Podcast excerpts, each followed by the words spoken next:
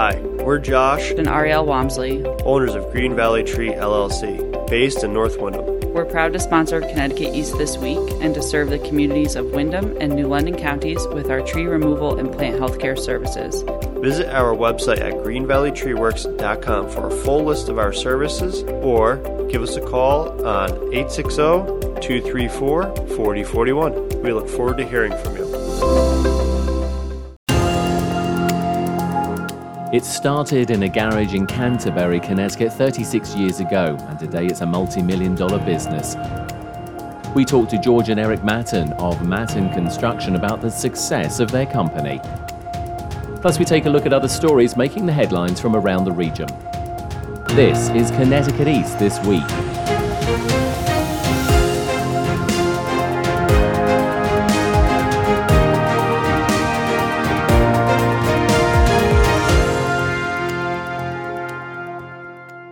Hello, I'm Brian Scott Smith. On this Labor Day weekend edition, what better topic to discuss than the nation's workers? And we're keeping it local with an interview with father and son team, George and Eric Mattern of Mattern Construction, one of the region's top construction companies.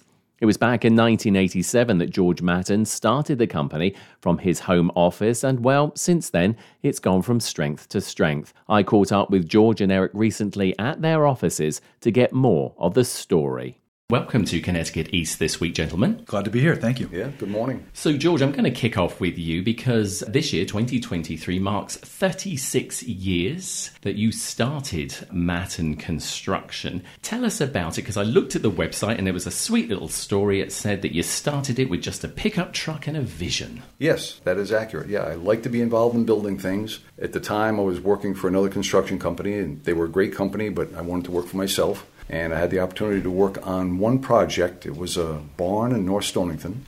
From that point on, I liked being in business, and I had some relationships that I created before I left the other company and relationships that I created after I left the other company.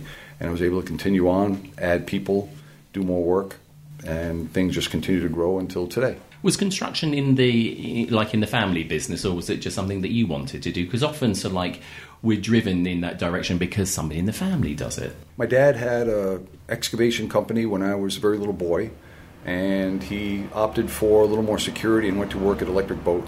But when I was a kid, we always built things, sometimes with my dad, sometimes with my friends. So building things was something I did from the time I was very young. It very quickly so like moved along, didn't it, after you started it? Tell us about that because I mean you moved from Canterbury, which is where it all started, which was what, basically in your garage, wasn't it? Uh, actually, yeah, the, the tools were in the garage, and the office was in the basement. And we shared the space with the washer and the dryer. Sometimes it was noisy, and we had room for one other employee, and we worked there for oh, about a year before we moved to a more permanent office in Preston, Connecticut. A rented space, we didn't own it.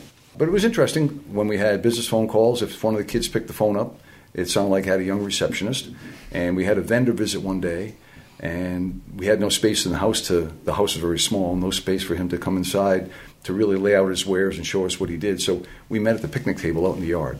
So it was very casual, very informal because I just didn't have any resources to do much more than that. And of course, ultimately, um, the business found itself to where it is today, where we're recording from. If people can hear a little bit of noise in the background, we are at the offices of Mattern Construction in Baltic. Uh, beautiful offices as well. I want to turn to you, Eric, because your dad's just told us a little bit about how it all started. What do you remember of it as well? Those early days, I was young enough that I don't remember too much of the uh, the basement and garage business side of things. I do remember that first office in Preston, it being very small and uh, in fact, my father and, and, one of our other team members who's here now, Jill Babcock, were both in that office, so we've still got familiar faces from the very beginning. There was one additional stop, a, a slightly bigger office in Preston just down the street from that first one. And then here was 99 or 2000? 2000, yeah. Yeah, so I, would say uh, stronger memories are from that, that second office. In fact, there's a picture out in the lobby on the wall of me with a I think a paintbrush or something in my hand out in front of that. I think I put my first nail through my hand on the roof of that building. But then we moved here. I was a teenager when the business moved here. I've got some fond memories of stripping the roof off of this building and some of the early days of being on payroll and the, as my father would call them, character building projects that I would get involved in. So, in, in, fact, this morning I was just having a conversation with a client. For him, it was an uncle who was in the business who, who brought him into it. And stories came up about uncle, your father, whomever is the owner of the business or an authority in the business, and they think, well, you're the boss's kid, the, the uncle's kid. Uh, you guys have it easy. And really, that's not the case. In fact, it's the opposite. You have to work twice as hard, and you get the worst jobs to do that on for the sake of, of building character and seeing if you want to stick around. I was going to say, I mean, my dad owned a much smaller construction company back in the UK, and nowhere near as big as, as Mattern Construction. And yeah, I used to get all those little jobs to do, sort of thing. And as you say, it is character building. But what's it like working with family? Because sometimes it can be tough. Yeah, I guess here it's not like the TV shows, but maybe that's why we don't have as much drama here or, or, really any at all. And my father and I get along very well as as father and son and as business partners. So, yeah, boy, I'm trying to think. Other than I'm probably a little bit more liberal with uh, the spending of, of company resources, but I, I balance that with not being that stereotypical second generation that drives a business into the ground. So hopefully found a happy balance. And outside of that, we get along very well. I've always been pretty conservative because I started with, with a pencil, and I've always been cautious about spending money and watching every cost. And Eric has done a, he does a good job of watching costs, but still building the company and growing the company with the realization that you have to spend some money to make some money. And I've always been sort of there, but not completely. So he's he, his corporate life, I think, did him very well. It, it is an industry which is known for having sometimes some tight margins and also obviously supplies. I mean, things like you know lumber can go up and down in price and all sorts of things, and then suddenly you know what you've estimated or quoted for, if you suddenly have a jerk in the market and something like you know copper or something like that suddenly explodes in price, you can find yourself in a bit of a situation. So I can sort of understand why you know, as you say, coming from that background of starting from nothing, that there was that cautiousness to you. Yeah, right. I'm, I'm more conservative than Eric is, but I don't know if I necessarily have to be, but it's my nature, so I can't get away from it. I, I'm a saver. People here laugh at me. Some of the things that I save at the end of a job, they say just throw that stuff away. I just can't do it. It's not my nature. So even though it's probably not the best thing to do, I'm a bit of a saver and I'm a little more conservative than Eric is. But his vision is going to make the company much better in the future. And to add to that, I, you know, we're we're not going to step over a dollar to pick up a penny here, but that philosophy from the beginning of everybody doing their part to save a little bit and improve profitability is still something every day that's, that's driven home, field and office both.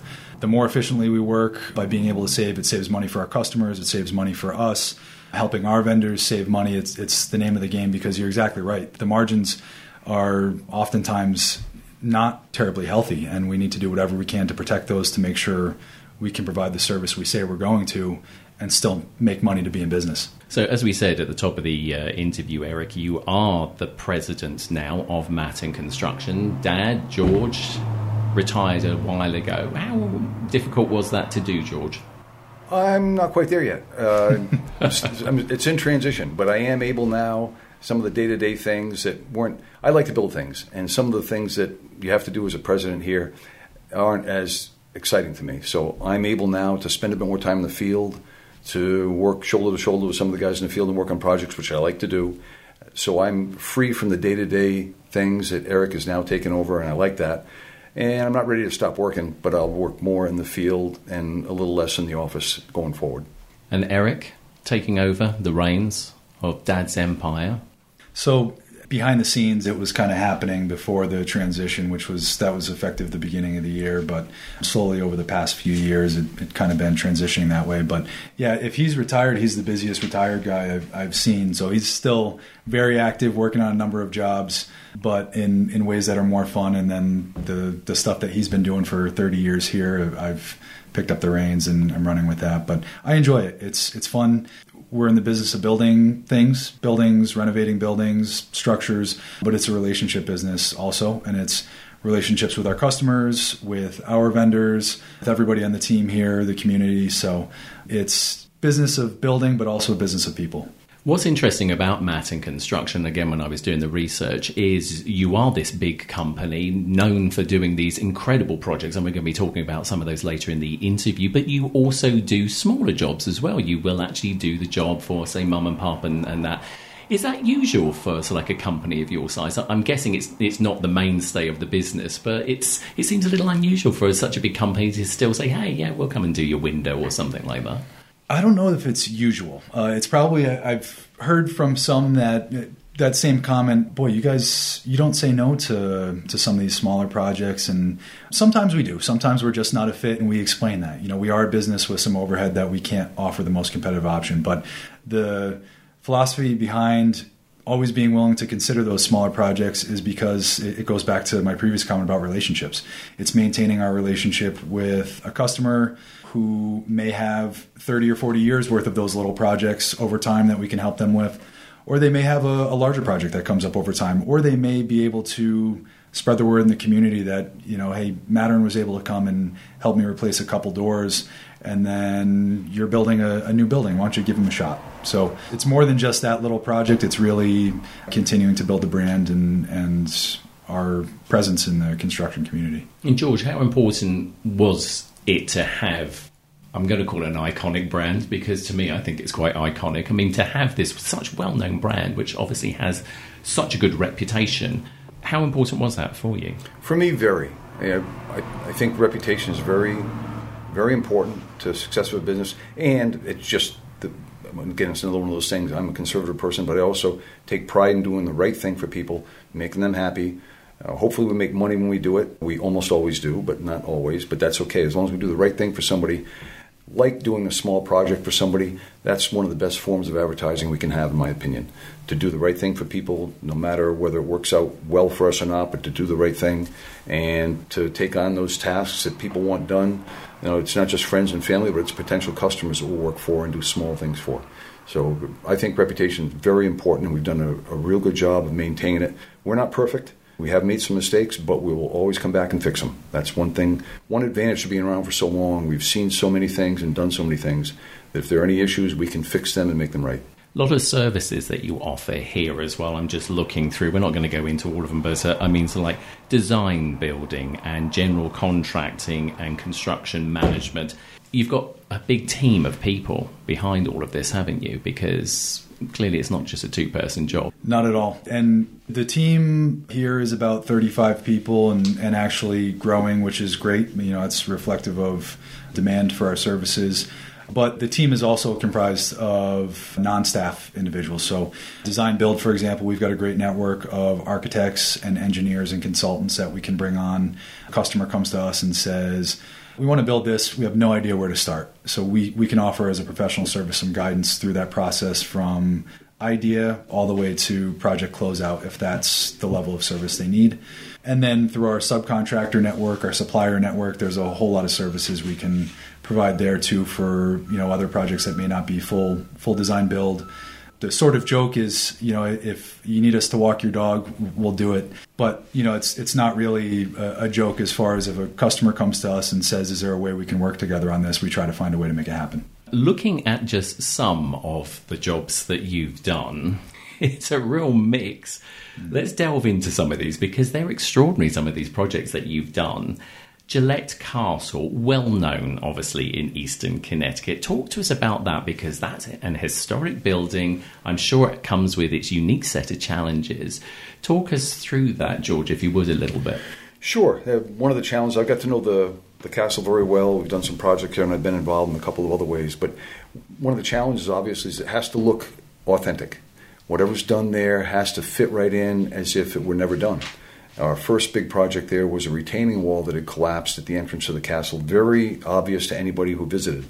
And the challenge there was that wall had to be put back and make it look like it was never taken down. Big challenge. We had the right team to, to put together to do the job, and it looks terrific today. And since we've done a couple of the stonework projects, we just finished one recently, and in all three projects we've done most recently, everything looks like it was never changed and never touched. It looks authentic. You'd never know work was done recently. Sometimes, of course, you can reuse and recycle materials if they're not so degraded. But what happens in something like a in uh, like a stonework situation where you've got a, a big loss maybe of materials and you have to try and either find and match it? Talk us through that because that must that must be a challenge in its own. Very good question. First job, rebuilding the retaining wall. We built a concrete wall as a backup for the retaining wall. We took the original stones, broke them in half So we had nearly twice as much stone as we started.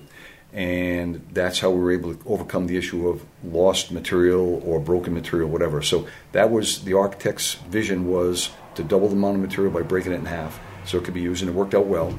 And in the second project we did, it was existing stone that had to be taken down and placed on the ground in exactly the same location it came from in the ceiling of this called the portico and put back in the exact same location. So all the stones had to be taken down, positioned, numbered, and put back in the exact same location we rebuilt things. And, and it worked out well. You'd never know looking at it there was anything done. You must be, I mean, obviously it has to be done. There's that, that's obvious. But you must be incredibly proud when you see these projects finished.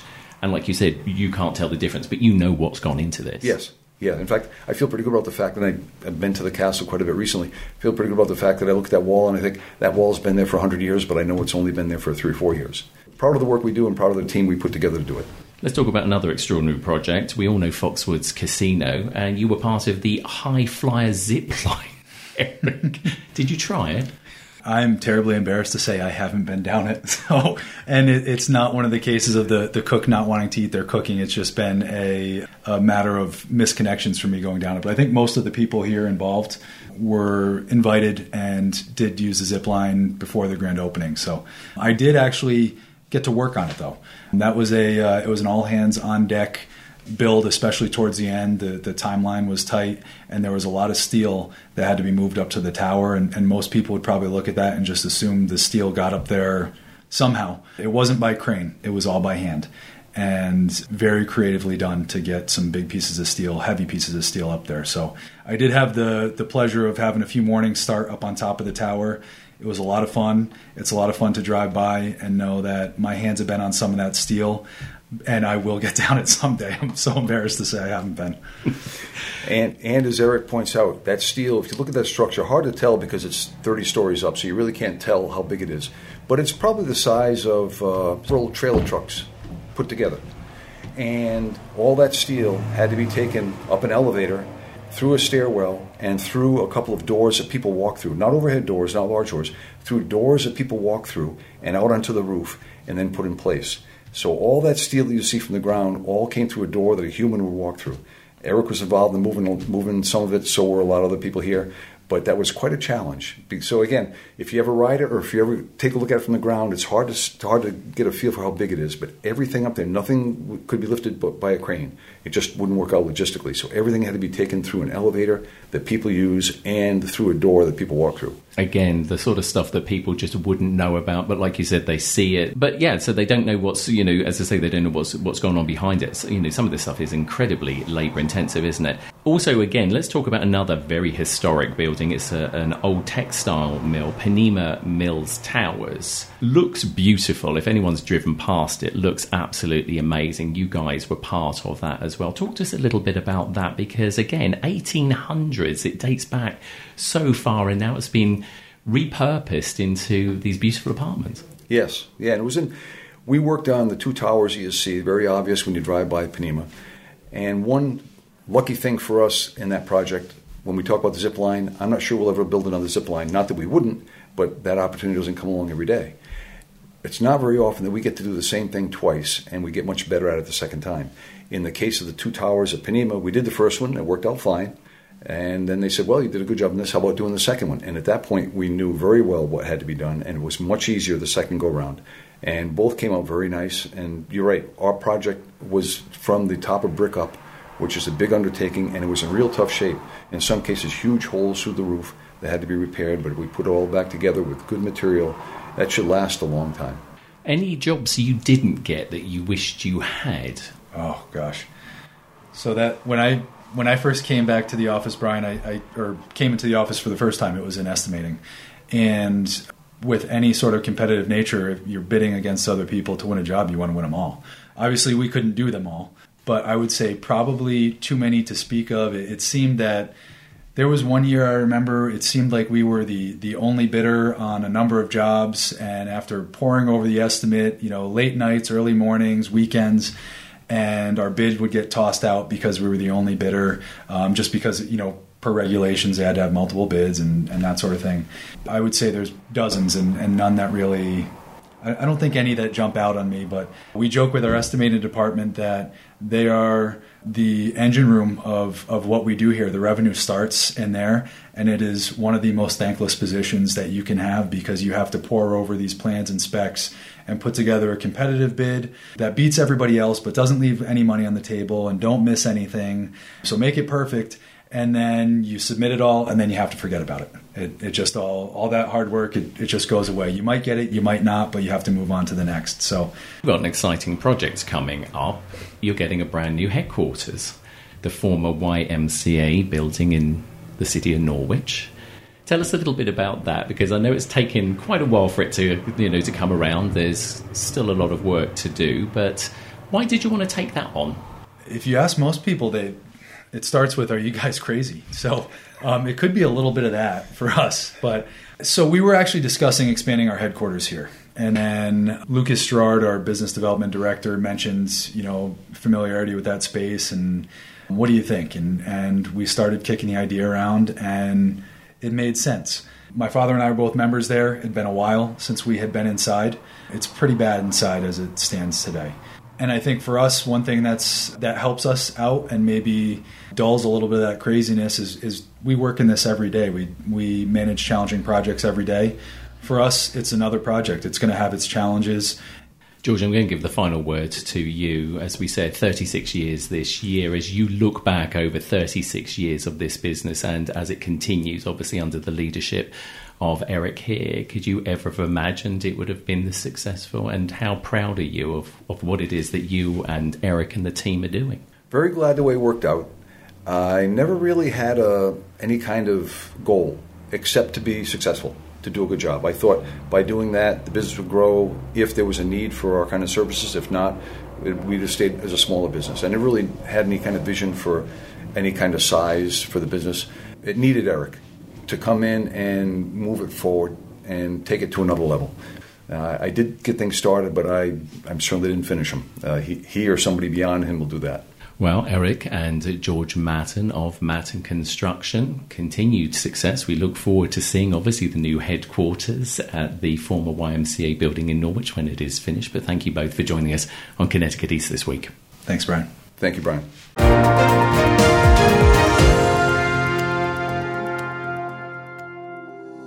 It's hurricane season, and your trees can be damaged by high winds. Green Valley Tree has you covered with our emergency tree service outside of our regular business hours. We offer emergency tree service by bucket, crane, and climbing for residential, commercial, and even municipalities across eastern Connecticut. From full tree removals, uprooted or broken trees, to broken, hung up, or fractured tree limbs. Call our emergency hotline on 860 966 5710 or visit our website at greenvalleytreeworks.com.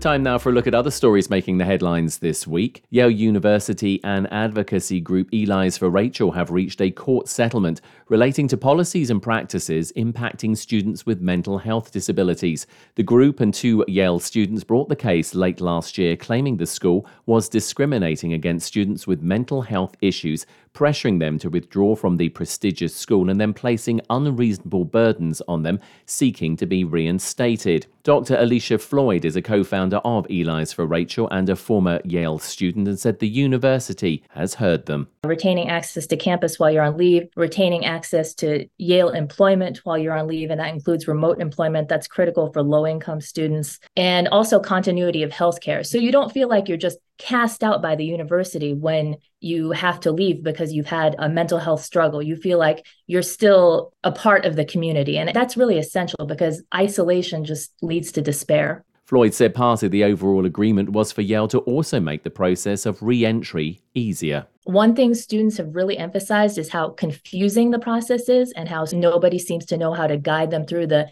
maze of policies and offices involved in taking time off. Yale has now actually designated, as part of the settlement, a time away resource to be the point person. And we hope this person is going to be a proactive, one stop shop for a student who is, for example, just coming out of the hospital and needs guidance rather than getting bounced around through office after office. Eli's for Rachel was founded after first year student Rachel Shaw Rosenbaum's death by suicide in 2021 at Yale and had written about her fears of being forced to withdraw shortly before her death. Childcare agencies and local leaders in Connecticut are calling on the federal government to help deal with a childcare crisis across the state and the nation. Since the COVID pandemic, childcare has become more expensive and less accessible due to staffing shortages and increased costs. Merrill Gay is the executive director of the non-profit Connecticut Early Childhood Alliance and said a recent survey they carried out had startling results. Staff need to get paid more to stay afloat themselves and have many more opportunities of other places to go, and parents can't afford to pay more. You know, if you look at the market rate for preschool and infant toddler care, if you've got one of each, it's $31,000 to pay for market rate childcare. That's more than what people are paying for a mortgage. The Alliance survey of 227 childcare based programs in the state showed less than a third of childcare centres had a positive cash flow, and over 70% of centres were short staffed, meaning they were unable to provide services as they do not meet state mandated staff ratios of one person for every 10 children. Mae Flexer is a state senator for the 29th district and says the state and the federal government needs to do more. How critical access to childcare is, how it's keeping people out of the workforce now, how childcare providers are having such a hard time maintaining their staff because they can't compete with all of these other industries who also have vacancies and they can just charge more. The childcare industry can't charge families any more than they already are. It's just a completely broken system. US Senator Richard Blumenthal has joined colleagues to urge President Biden to invest 16 billion to alleviate the childcare crisis and pass new laws that would invest a further 25 billion over the next 10 years to fund childcare in the country and to cap childcare costs for families in need to just $10 a day. As kids prepare to go back to school, Connecticut libraries say they're ready to help their eager minds learn. Edwin J. Vieira of the Connecticut News Service has this report. In addition to vast catalogs of books and films, libraries across the state provide access to academic tools like Khan Academy, Fact Monster, and Tutor.com. In the wake of the COVID 19 pandemic, many libraries have also worked to bring people together through different programs like book clubs. Scott Jarzombek with the Connecticut Library Association says newer programs are starting to focus on bridging the digital divide. In communities where e governance has become so important, which is using technology from doing everything from checking your child's grades to signing up for a building permit, making sure that everybody in our community has access to the internet and the equipment to be a part of our community. He notes there are a lot of programs being launched this fall at Connecticut libraries. They include game nights, knitting groups, and other weekly activities. People can find more information on their local library's events calendar. I'm Edwin J. Vieira. And the Eastern Connecticut State University Foundation Incorporated has received one of the largest estate gifts in the university's history, with upwards of $500,000 from the Everett W. Yapps estate. The gift is being used to fund the Wendy Taylor and Everett W. Yapps Memorial Endowed Scholarship, which has been presented for the first time this year. Yapps, who passed away in 2020, joined his wife Wendy in wanting to support music students at Eastern. Wendy graduated from Eastern at the age of 50 1957 with a degree in business administration, later earning a second bachelor's degree in music in 1987. Music major Aidan Reese of Stafford Springs is the scholarship's first recipient, which is awarded to students who have demonstrated a commitment to pursuing the study and performance of classical music. Reese said he was honored to be recognized and to receive the first scholarship. Eastern's chair of the Department of Music, Anthony Cornicello, said they plan to offer the award to outstanding incoming students to draw them to Eastern and help them through their four years at the school.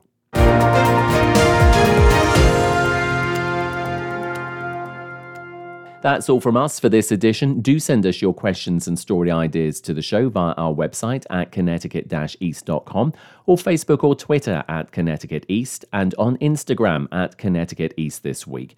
And you can listen to the show again on our social platforms on demand and by asking your smart speaker to play Connecticut East This Week podcast. And please like, follow, and share on your social media too. I'm Brian Scott Smith. Thank you for listening.